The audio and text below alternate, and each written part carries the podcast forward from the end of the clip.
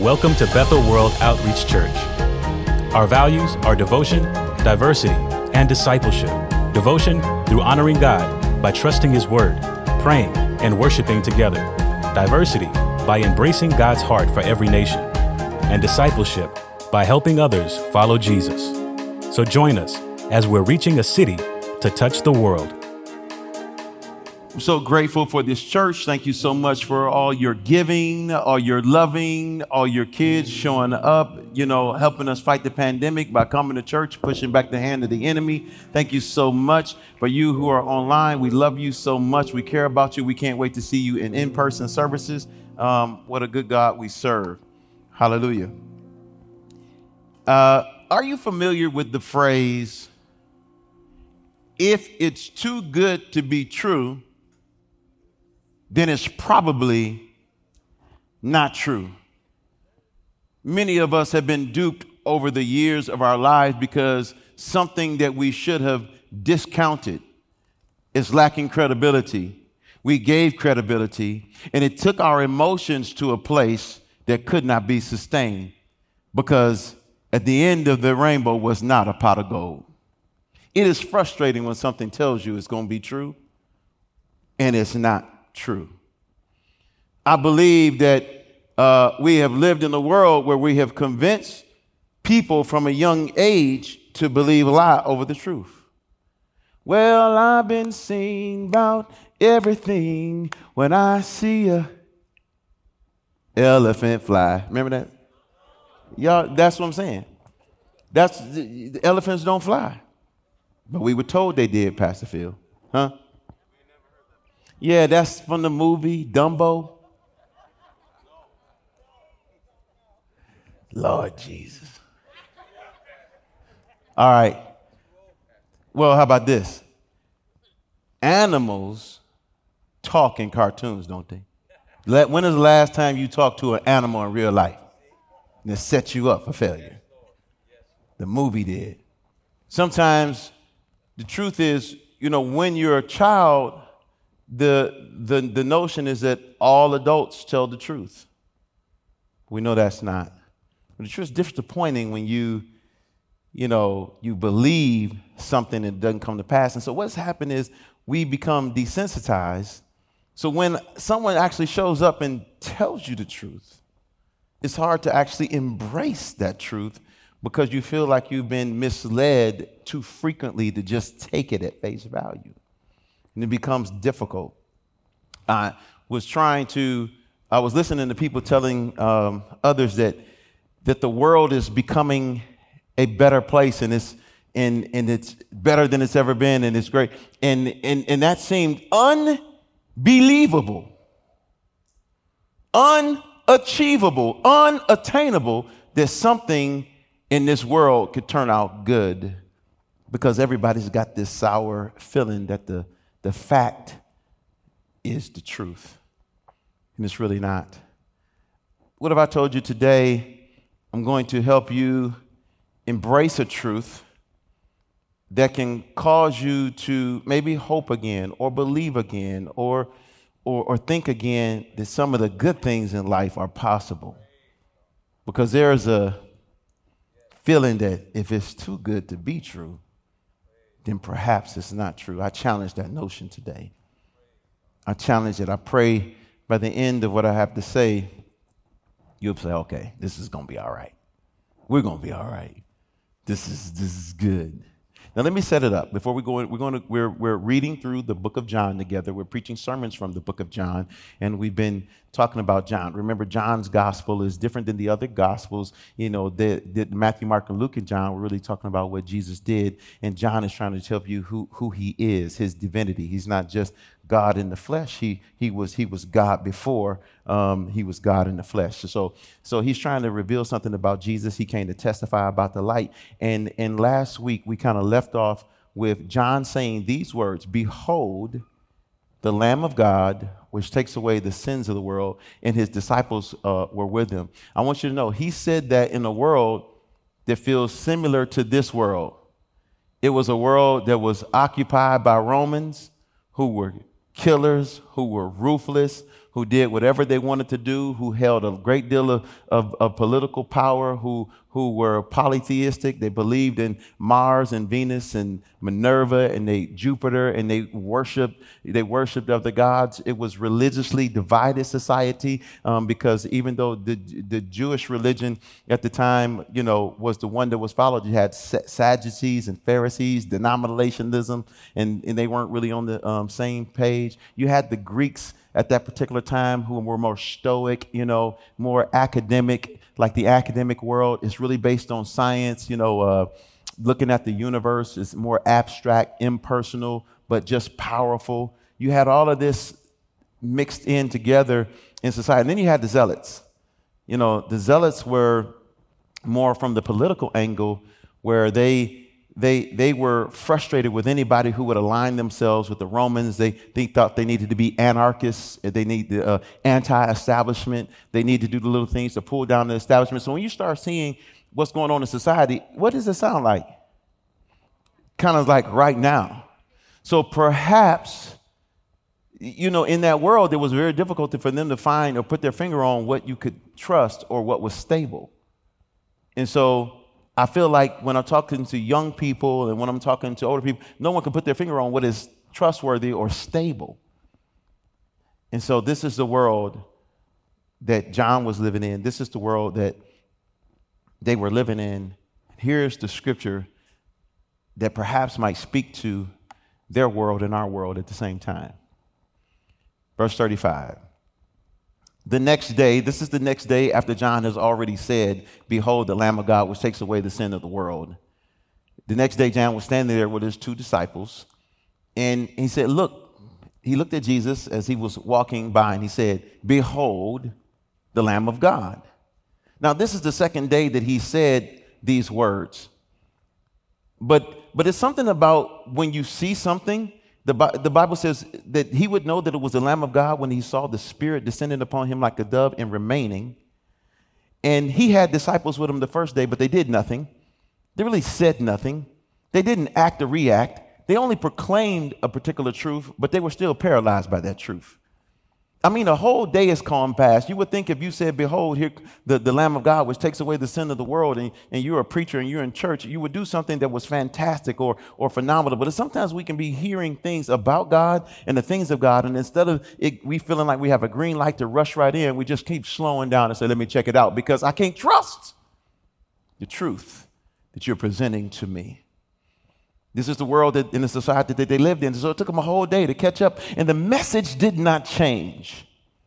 You see, sometimes we think that the message of God will change, the message for the world will change, but it didn't change. The next day, the message was still the same. He's a Lamb of God who can take away the sins of the world. But this time, something did change. Verse 37 it said, And the two disciples heard him say this and they followed him. Th- this word heard is not just that they, they, they, they, it came into their ears.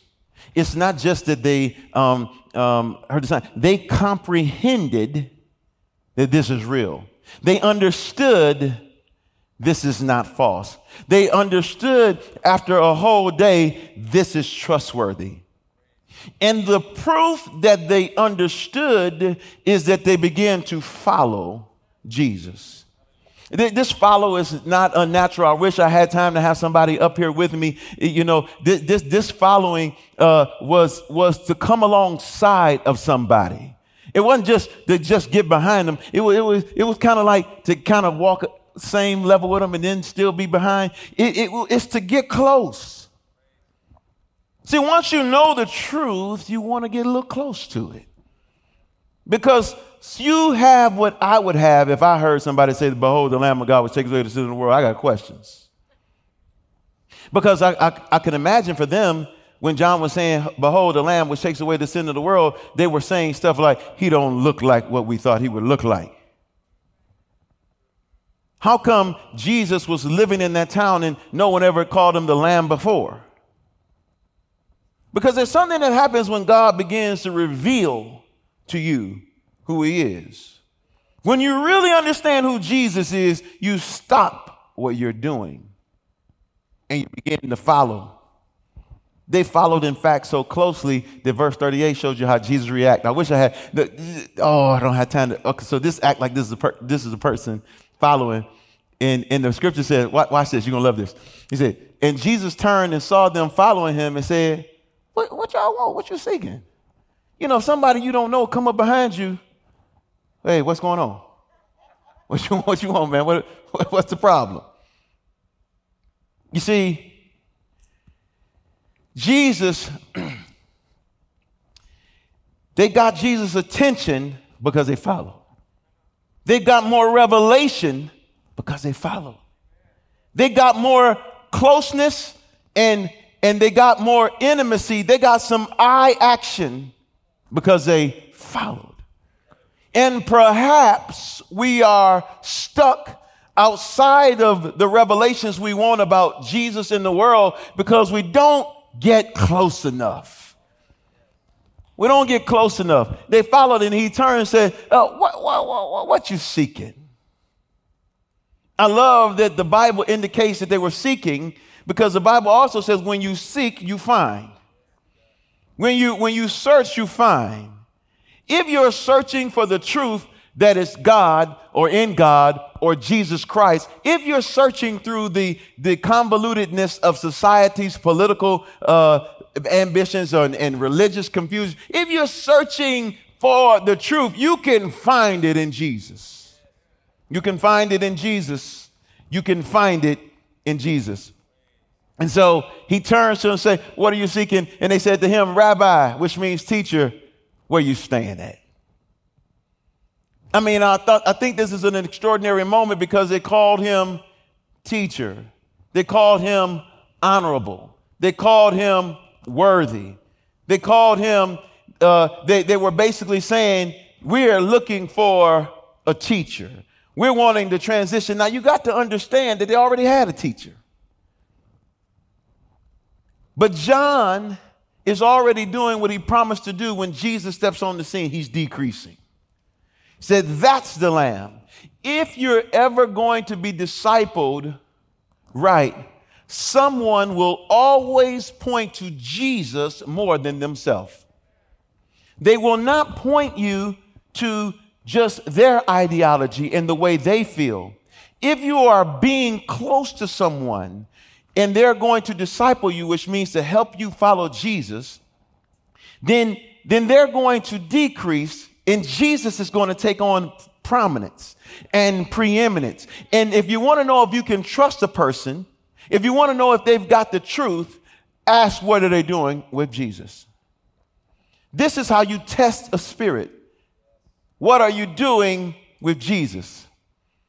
If I was to give you something that these men followed because they were convinced, they were convinced, I've got the green light now. They was convinced I've got the green light and I can follow Jesus. Where are you staying? I'm convinced about you.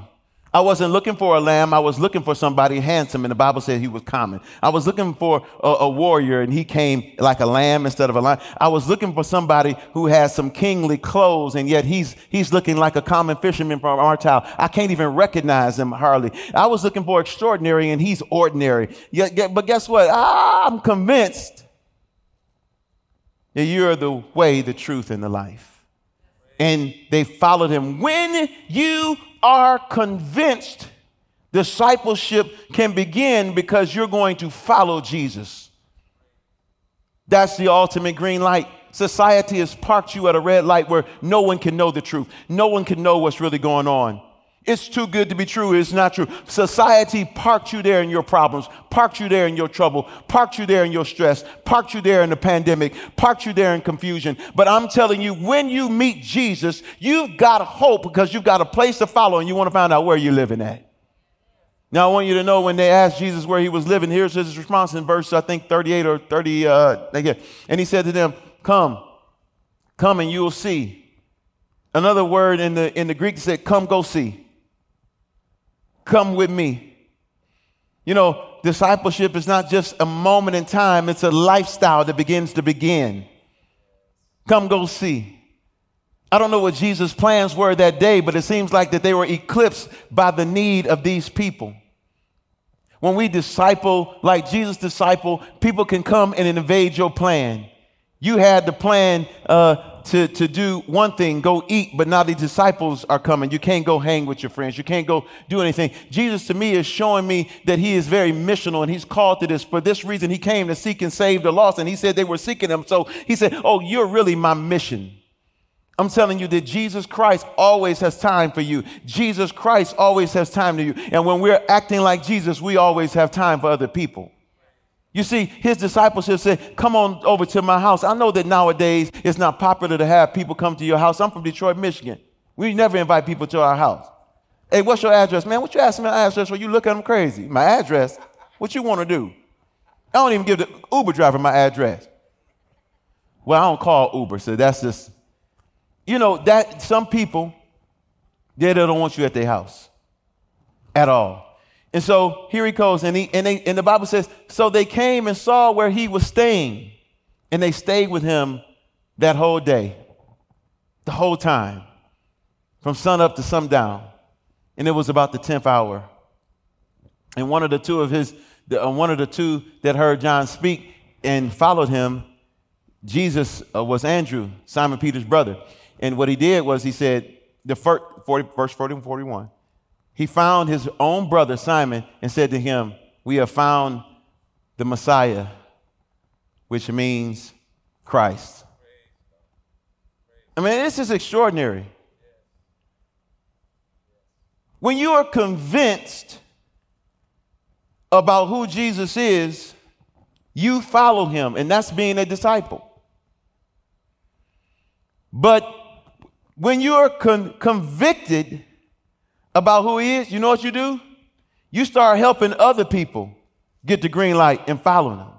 The first thing they did with the revelation of who Jesus was was go get family. It seems like in this world, when we when we when we think about the things of Christ, we don't know where to start. He's showing you exactly where to start.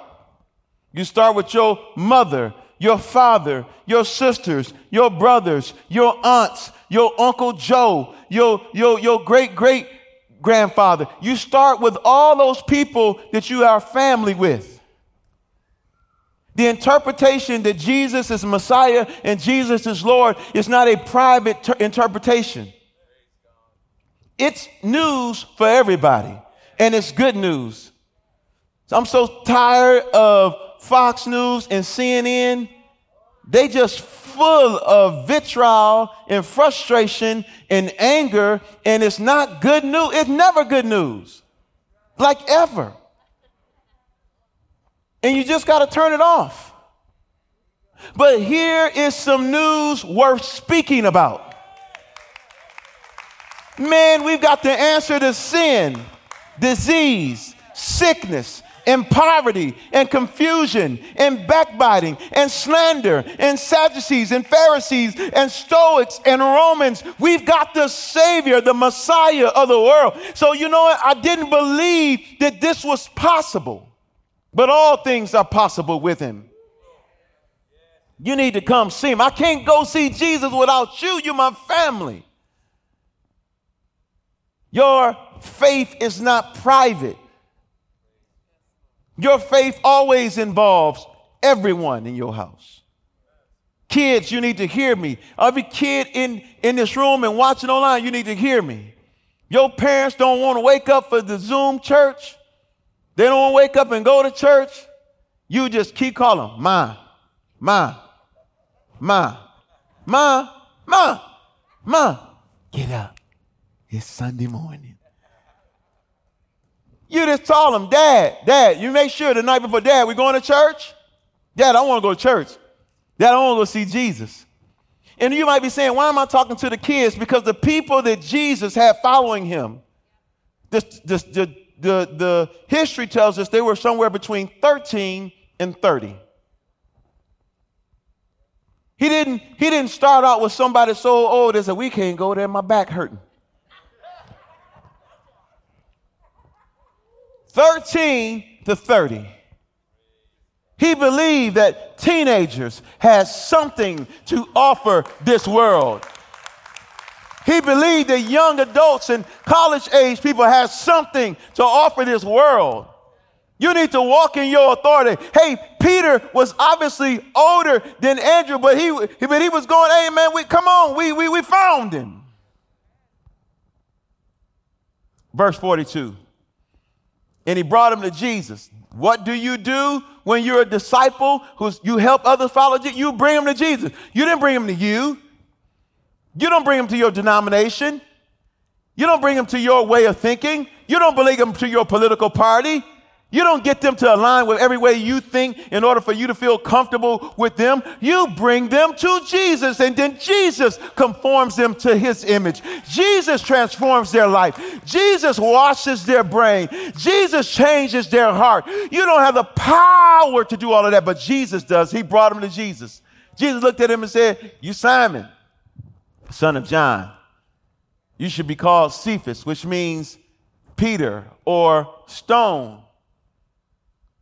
I love it. You know, as a person of African American descent, I understand this part of the text really good. Because I meet people all the time and I change their name right away. Hey, what's up? How's your name? John? What's up, John John? What's up, JoJo? What's up, Junebug? Poop, poop, poop, poop. What's up, Pookie? Nah, nah, sha, sha. TT. but Jesus was way more prophetic than me. He would call people by their destiny. He called them by their purpose. He, he automatically said, I don't know what you thought the truth was about you. I know what your parents spoke about you. I know you've been fishing and you've been doing something, but Peter, you're going to be a stone. You're going to be a pillar. You're going to be a rock in what I'm building. You think you may be distant from it because you got to the scene a little bit late. But Peter, I'm telling you, you're a part, a big part of it. In fact, you don't know yet, but I'm going to give you the keys to the kingdom. I'm going to give you a revelation about who I am. And on this revelation, I'm going to build my church. I'm going to build it on this rock. Peter, I'm just starting out with a little revelation about who you are because now you're seeing who I am. See, when you see who Jesus is, you can see who you are. And you won't know who you are and what you're supposed to do until you understand who, who Jesus is. And he'll define you. He'll shape you. He'll make you like Josh. I thought I was a medical professional. No, you're a minister. He's not trying to hurt you. He's trying to direct you. He's trying to give you some good direction today. It's in Cephas. And the next day, now we're on the third day. The first day, John got a revelation, but he was at a yellow light. The next day, he got the same revelation, and they finally got the green light. They was, they was convinced, you know, that the green light let them follow Jesus. Now on the next day, he decided to go to Galilee. Jesus said, Y'all at my house? We've been hanging. Let me show you what I'm all about. You want to see what Jesus is all about? See what he did. He spent time discipling people and then the next thing he did is he said, well, let's go down to Galilee. And he found Philip and said to him, Follow me. Let me show you that the work I do is not limited to you, it's for everybody. Have you gotten right with Christ and then just stayed in your house, stayed in your little Bible study, stayed in your cubby? Are you, as you start your small group, are you just happy that it's the same people that you've had with you for the last 10 years and you guys are really growing? Can anybody else get in? You you in the small group at your house, and everybody in your neighborhood is lost. Everybody.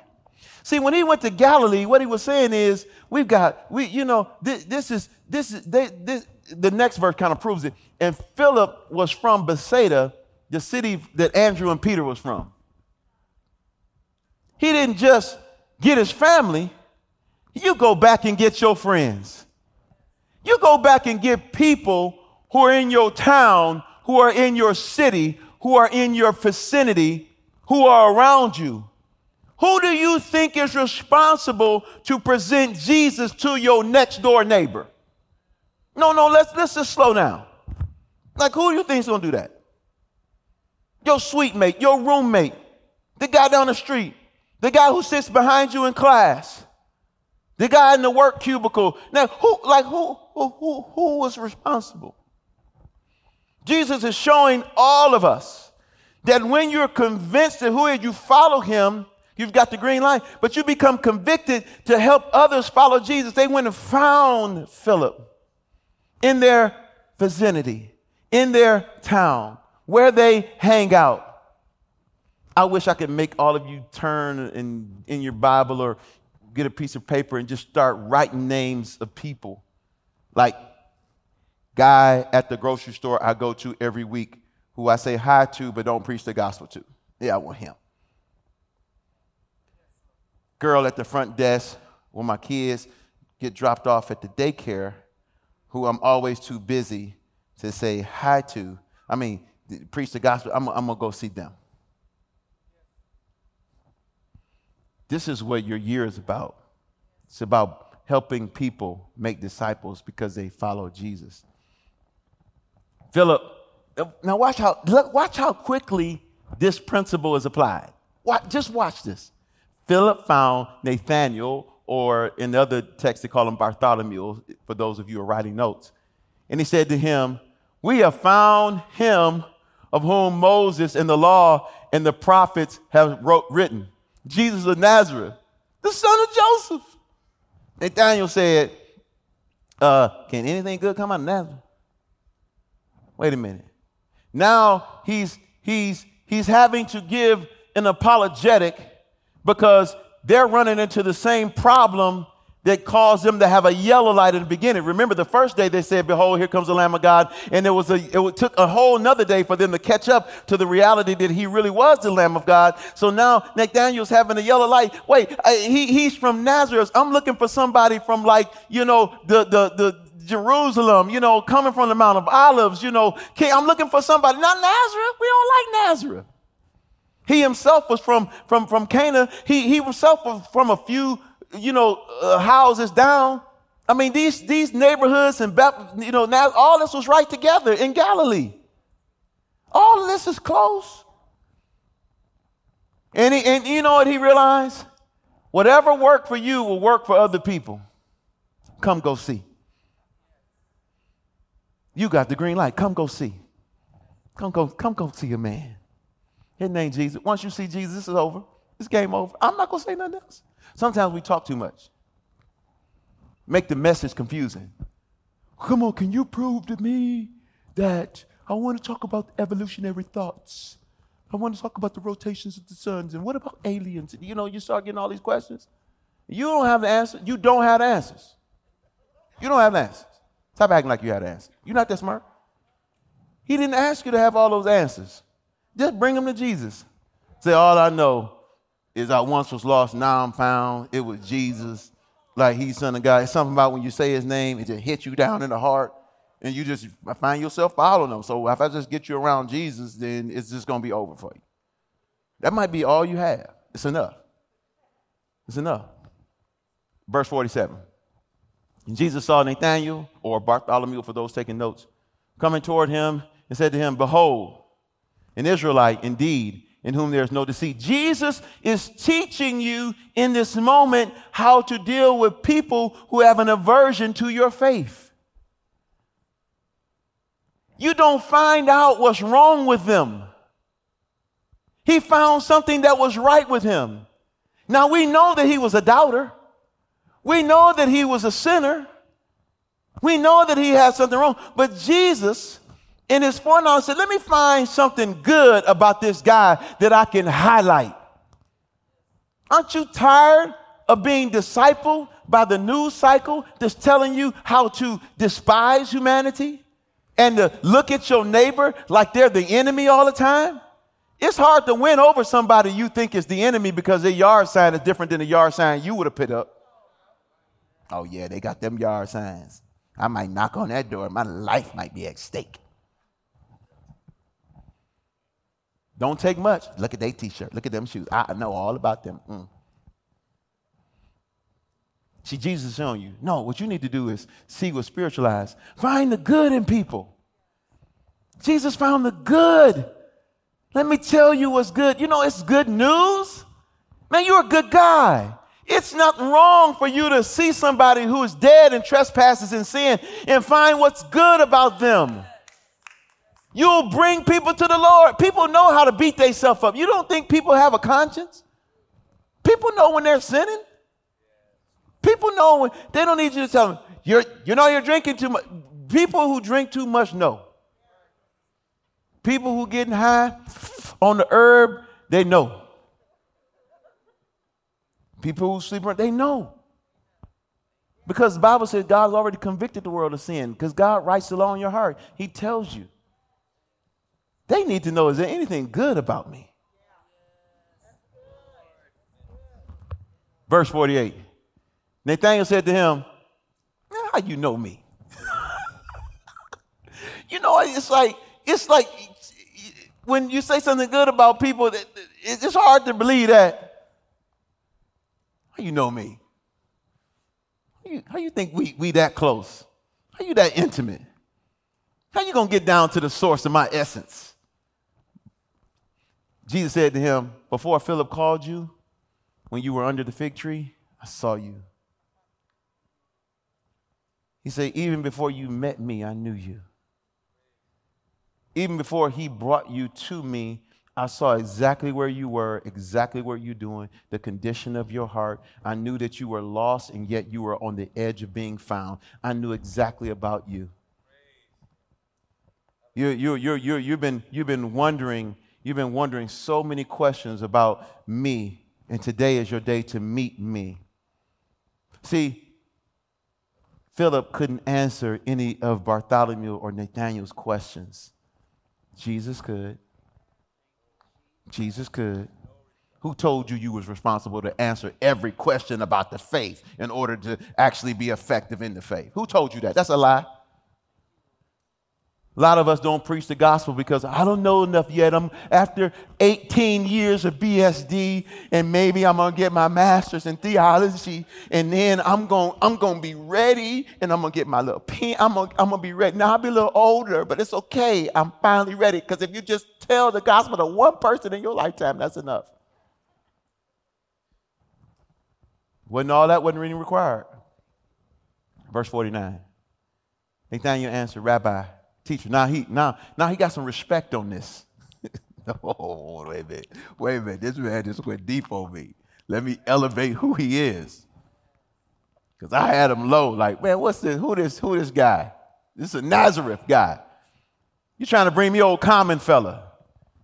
Have you ever had people lump your Jesus in with every other God that's ever per- per- said that they're God?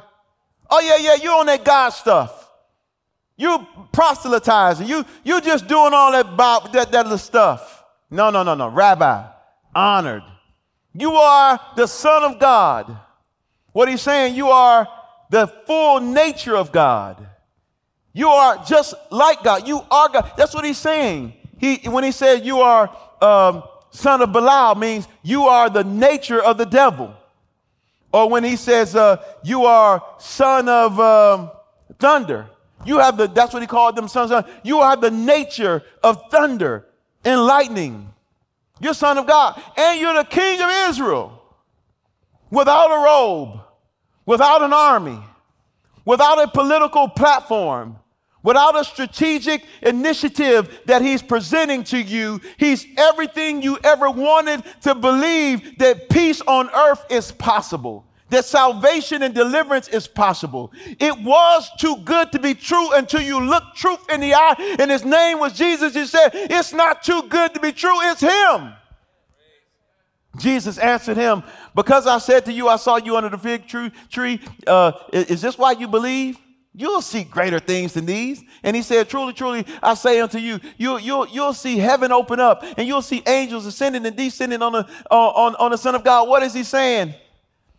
He said, I'm so powerful. I'm so invested on earth. I'm not going anywhere. My truth remains. And when I show up, all of my power shows up. All of my resources show up. I'm not, not I'm not just the man of earth. I'm the man from heaven. I've got the assets on earth and I got all the assets of heaven. I've got angels at my disposal who can strengthen me, who can protect me, who can cover me. And guess what? All I have at my disposal is at your disposal. I'm letting you know if you're going to be committed to my name, then everything I have is yours. You think you've seen something because I revealed something about you that I couldn't have known unless I was who I said I am. But I'm telling you, I'm going to do more for this earth than you can imagine. So don't believe the lie that the worst days have hit the earth and it's all over. Maybe because your president didn't win, or maybe because you think things are divided, or, or, or, or, maybe because you think the pandemic has five more strands and, and now we're really not going to be able to live. Maybe you think that you know something that the prophets don't know, that this is, this is revelations come to life and, and, and it's all about the end and it's paralyzing you. Instead of giving you the green light of conviction that you can go and tell people about Jesus, it's just paralyzed you. That's a lie. You've got the green light. You've got an open door. Your friends are waiting on you. Your neighbors are waiting on you. Your mother, your father, your sister, your brother is waiting on you. Your coworkers are waiting on you to do what? To show them Jesus, the light of the world. Jesus, the way, the truth, and the life. Jesus, the way maker. Jesus, the bridge builder. Jesus, the demolisher of political power because it's replaced with his power and his power alone. Remember, it was young people who started taking the message and going with it. I want you to mobilize in Jesus' name. I'm calling you out not by giving you an apologetic about everything you need to know about the earth. It's just a simple one about Jesus. When he's lifted up, he draws men. When he's lifted up, heaven opens up. Gifts are available to you. Supernatural things are available to you. So can this earth be better? Yes. Can this place be revived? Yes. Can this United States be delivered? Yes, absolutely. He just, righteousness exalts the nation, but sin is a reproach to any people. And God has gotten rid of sin through his death, burial, and resurrection. And when you preach Jesus, when you proclaim Jesus, when you point to Jesus, then there's a way out of destruction. There's a way out of no way. There's deliverance for the person that is broken, confused, and lost. There's breakthrough everywhere around. I'm telling you, he's the answer to a broken world. He's the answer to a dying world. He's the answer to a hurting world. You may have been looking to the left or the right, but don't look that way now. There's Jesus. What do you need to do? Turn and follow him. What do you need to do? Turn and believe in him. Come go see. Come go see a man who will give you the green light, the green light to live, the green light to stand, the green light to believe. He is the king of this world, the king of this earth. I do not bow to man when I bow to my God. Glory to God. Give him praise and glory. Give him praise and glory. Give him praise and glory. My goodness. Stand to your feet. We're out of time. What do you do with this kind of information? You surrender. You don't know Jesus, your Lord and Savior. And I want some ministers to come up front here. And online, I want you to get ready to type in the chat. I've been praying for you with other intercessors. Jesus means to do business with you. You've had him in this category of possibly the Messiah, possibly the Waymaker, possibly he's all of these things. Yes, It's way more than possibly. You've been introduced to the one and only Savior of the world, Jesus Christ. There's no greater. There's no other hope.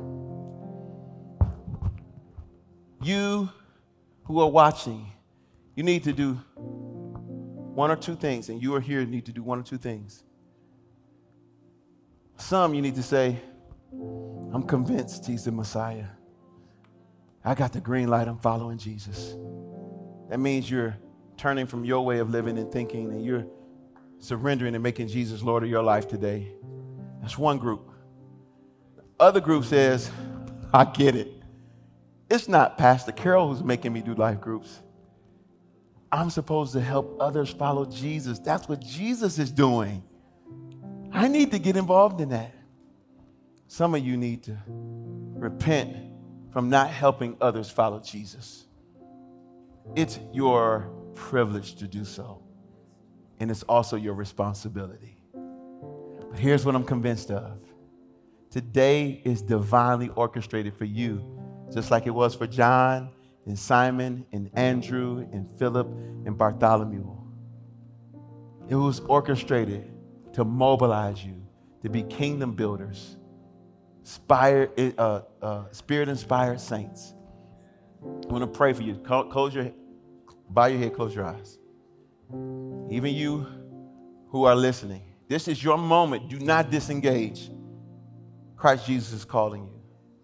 And even at home, every head bowed, every eye closed. When I count to three, if you're in that first group who just needs to follow Jesus for the first time or come back to Him because you've been backslidden, when I count to three, you're going to raise your hand quickly and put it down. When I count to three, you're going to raise your hand quickly and put it down if you're in that first group who needs to follow Jesus. One, two, three. Thank you. Thank you. I see those hands. You can put them down. You can put them down. I see them. I see them. If you're in the second group, and you haven't been helping people follow Jesus at the level that he's asking you to. Your family still doesn't know, your friends don't know, your coworkers.